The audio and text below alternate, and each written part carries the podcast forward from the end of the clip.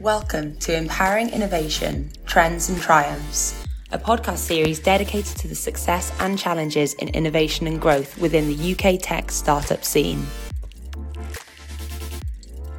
Hey everyone, welcome to the first podcast in our series Empowering Innovation Trends and Triumphs.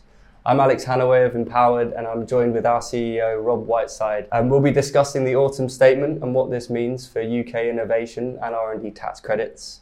There were a lot of changes announced uh, last week in the autumn statement, and we're going to be looking at an overview of what these changes are. Um, so, Rob's going to give us an insight into those, and we'll be looking at the challenges and some of the benefits um, of these changes. So, yeah, Rob, could we just start then um, with if you could just give us a brief overview of the, the changes that were announced in the autumn statement? Yeah, of course. Thanks, Alex, and thanks for putting this podcast together. It's really great to be able to share different type of content with our current customers and hopefully future customers too. Yeah, so there are three main changes in particular I want to touch on today. The first is the merger of two distinct reliefs into one and what that means for people claiming. Uh, the second one is the release of a new classification of an R&D intensive SME. Uh, this had previously been announced in one form and that's iterating with the autumn statement into something a little different. And there are also some clarifications and revisions to the rules around subcontracting R&D. Uh, this is an area that affects certain businesses in particular. It's a little complicated, but the rules have been changed and we'll hopefully try and clarify what that means at a very high level. Okay, so on the first point, the merger of two reliefs into one. Um, the R&D scheme has been around since around 2000. It was initially launched for SMEs, and a few le- few years later, that was expanded to include larger companies. That scheme eventually evolved into what we know today as the RDEC scheme.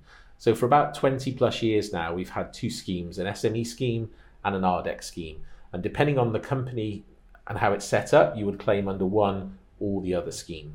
The classification was broadly driven by the turnover of the company, the number of staff they employed, and the gross value of the assets on their balance sheet. So if you're below a certain threshold, you're an SME, and if you're above that, you're claiming under the RDEC scheme. So moving forward, both of those schemes will be merged together into a single RDEC scheme. So everyone will be able to apply under that scheme. This should hopefully simplify the rules for us as someone supporting our clients, for you as a claimant, but also importantly for HMRC themselves. They have to govern this scheme, they have to police it, and they have to explain it. So this simplification um, by having just one scheme t- to manage should make it easier for everybody. Okay, so the second point I mentioned was about a new classification of R&D intensive SME. So there was some information released about this by the government a little while ago, um, and a loss-making company whose expenditure on R&D was greater than or equal to 40% of its total expenditure would be classed as an SME intensive R&D company, and that would allow them to claim a higher rate of relief than your average SME that definition has been made public. It isn't enacted yet, so people can't actually claim about against that, but they will be able to do that very soon. But despite that, that change has, that has been iterated a, a step further, and now it's only 30% of your expenditure in R&D relative to your total expenditure that allows you to classify for that. There is some subtlety as to when that expenditure falls and when your accounting period falls, which is really important. We're not going to cover that level of detail on the podcast, but we will be sharing other material from EmpowerRD that will clarify that moving forward. This will really help companies at that early stage, probably pre-revenue, where they're investing a lot of their money in the R&D before they're able to take that to market that's quite a challenging time for many businesses where they might struggle to raise capital because they haven't shown traction with that product yet. They're not generating revenue. So essentially, businesses who are in that very early stage, just gestating a new product idea before they take it to market.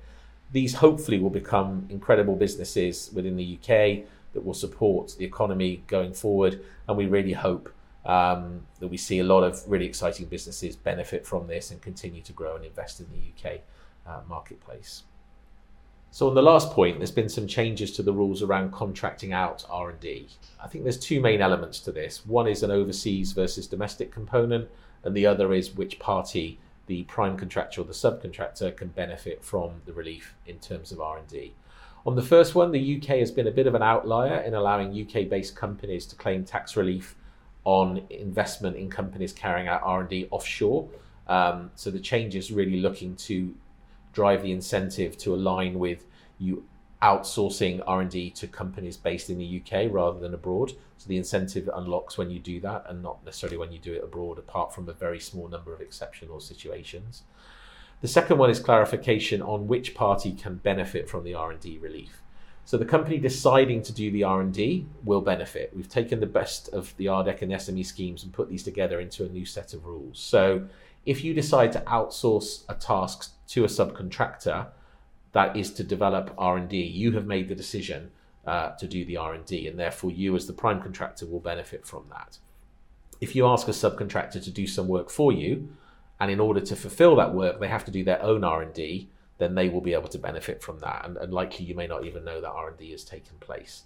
So there's the element around overseas versus domestic, and then there's whether you, as the prime contractor or the subcontractor, can benefit. There's been a lot of uh, detail that's been discussed and, and challenged, I guess, in this area. And this clarification, I think, is going to be welcomed by a lot of people. Yeah, thanks for that, Rob. That's really insightful. Um, yeah, I suppose it would be good just to kind of focus in on all three of those areas a little bit more. Sure. So, if we look at the merging of the RDEC and the SME scheme, how do we see that um, affecting SMEs in particular? Sure. I think reducing the complexity is a massive thing. Um, tax legislation, other legislation that companies have to follow. Uh, you have to be quite an expert to keep up with this and make sure you follow all the rules. Um, it still is complicated, so you do need to seek the right advice to make sure you're making the right decisions and acting in the right way. But the fact there's only really one scheme now is going to take away uh, a lot of that complexity. Which scheme am I in? How will I get paid? How much will I get? These are all really important questions when it comes to a business planning its financial year and putting its financial model together. So if you think you're in one scheme and it turns out to be the other scheme, mm. the benefit could swing quite dramatically. And if you've made investment decisions based on one outcome and you find yourself in another, that can lead to quite a quite a challenging situation where you have to make quite short-term changes uh, to adjust. So here, the predictability of what you're going to get and when you're going to get it and when the rates um, are going to kick in is going to be a lot easier for everyone. Yeah, no, that's really interesting. I suppose now it would be great to, to if you could just tell us a bit more about the R and D intensive SME scheme um, as well. Yeah, be, yeah, sure, sure.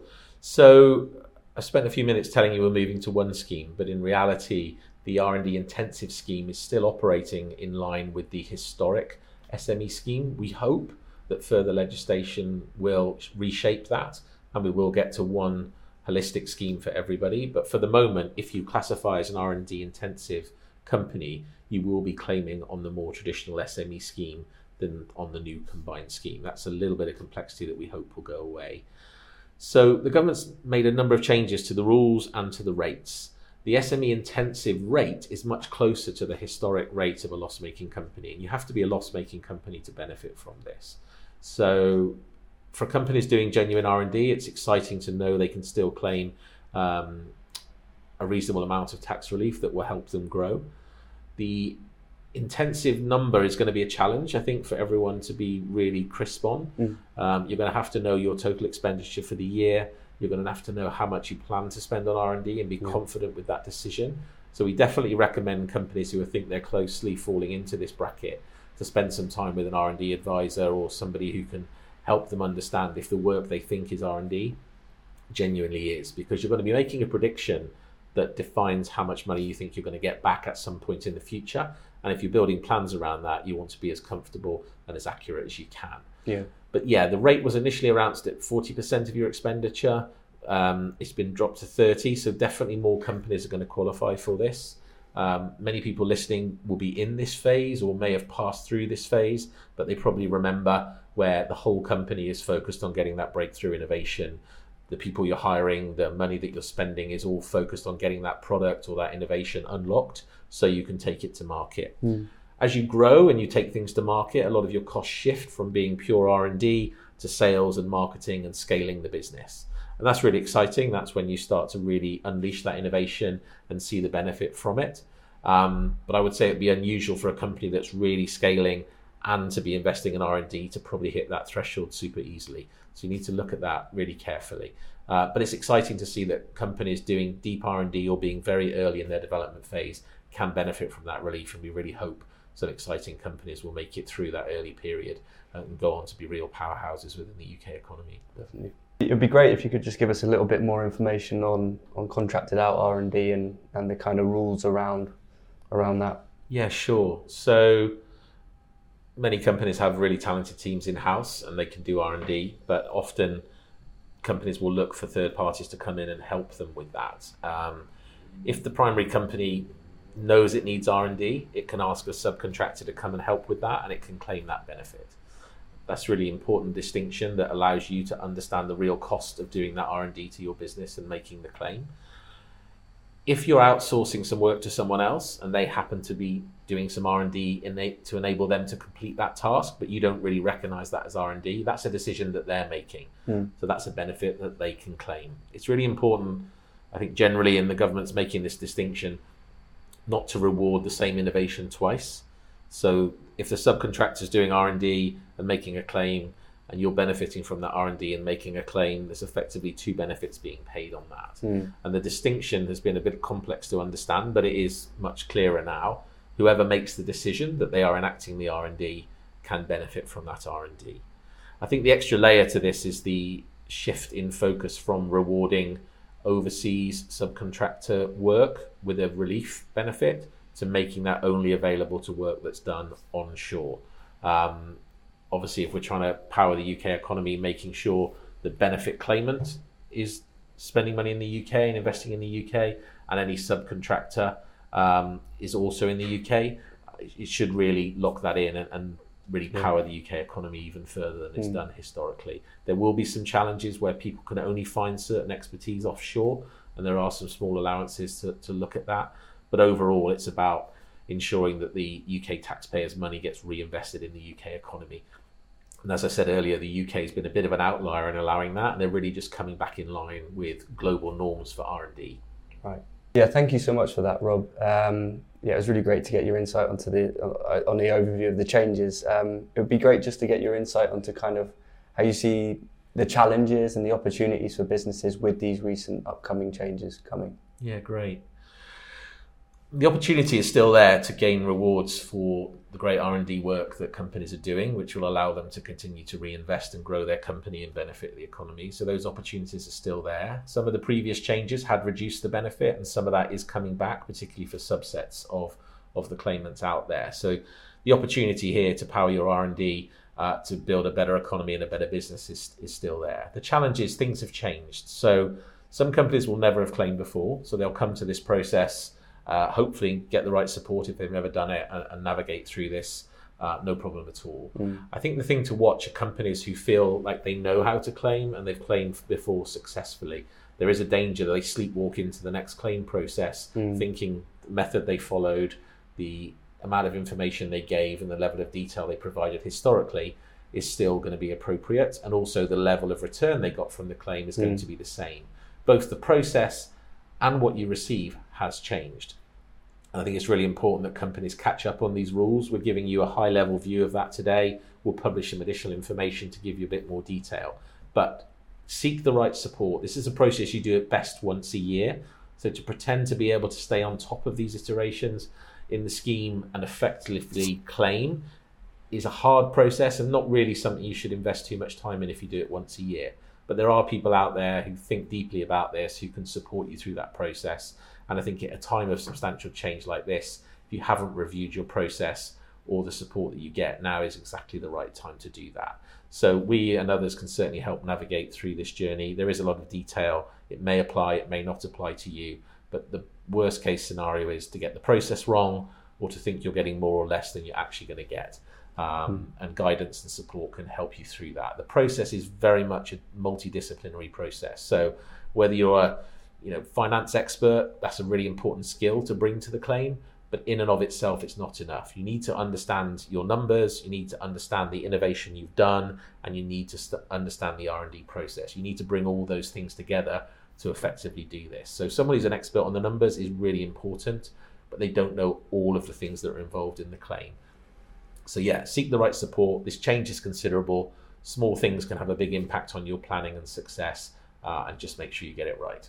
Yeah, so there has been a lot of change over the past couple of years. Um, How do you see these changes now affecting the UK R&D ecosystem? So look, ch- change can be welcome, especially if it turns into something really positive for a business. But change in itself brings ambiguity, and I think one of the biggest things is we are coming through a process where the government's been reviewing the scheme, making some changes, but we're coming to the end of that now.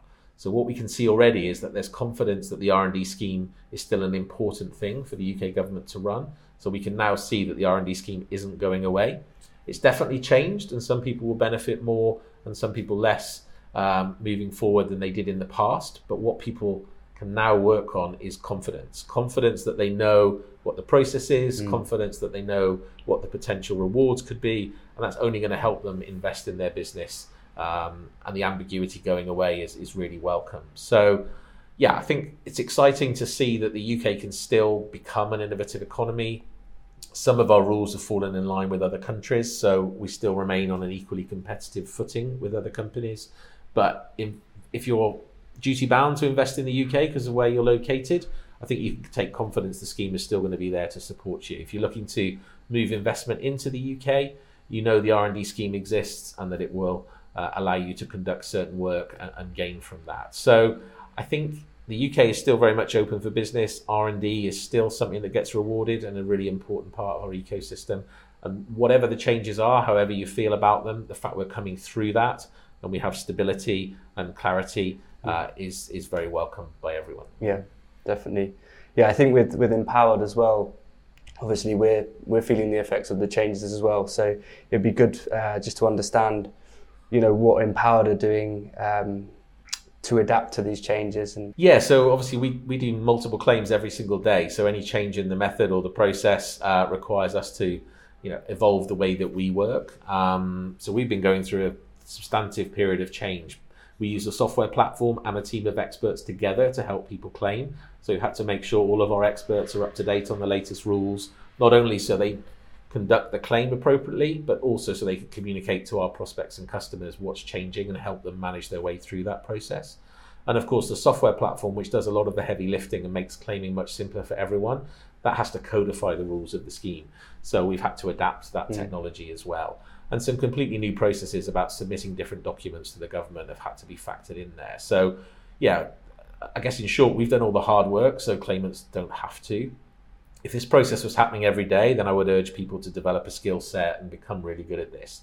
It happens, like I say, once a year. Mm. You can't get it wrong. Uh, that causes delays and problems but you can work with people who do it every single day and can bring that expertise to bear. So, yeah, we've been preparing for a long time. We stay close to the legislation. There are more things to come. We stay ahead of that.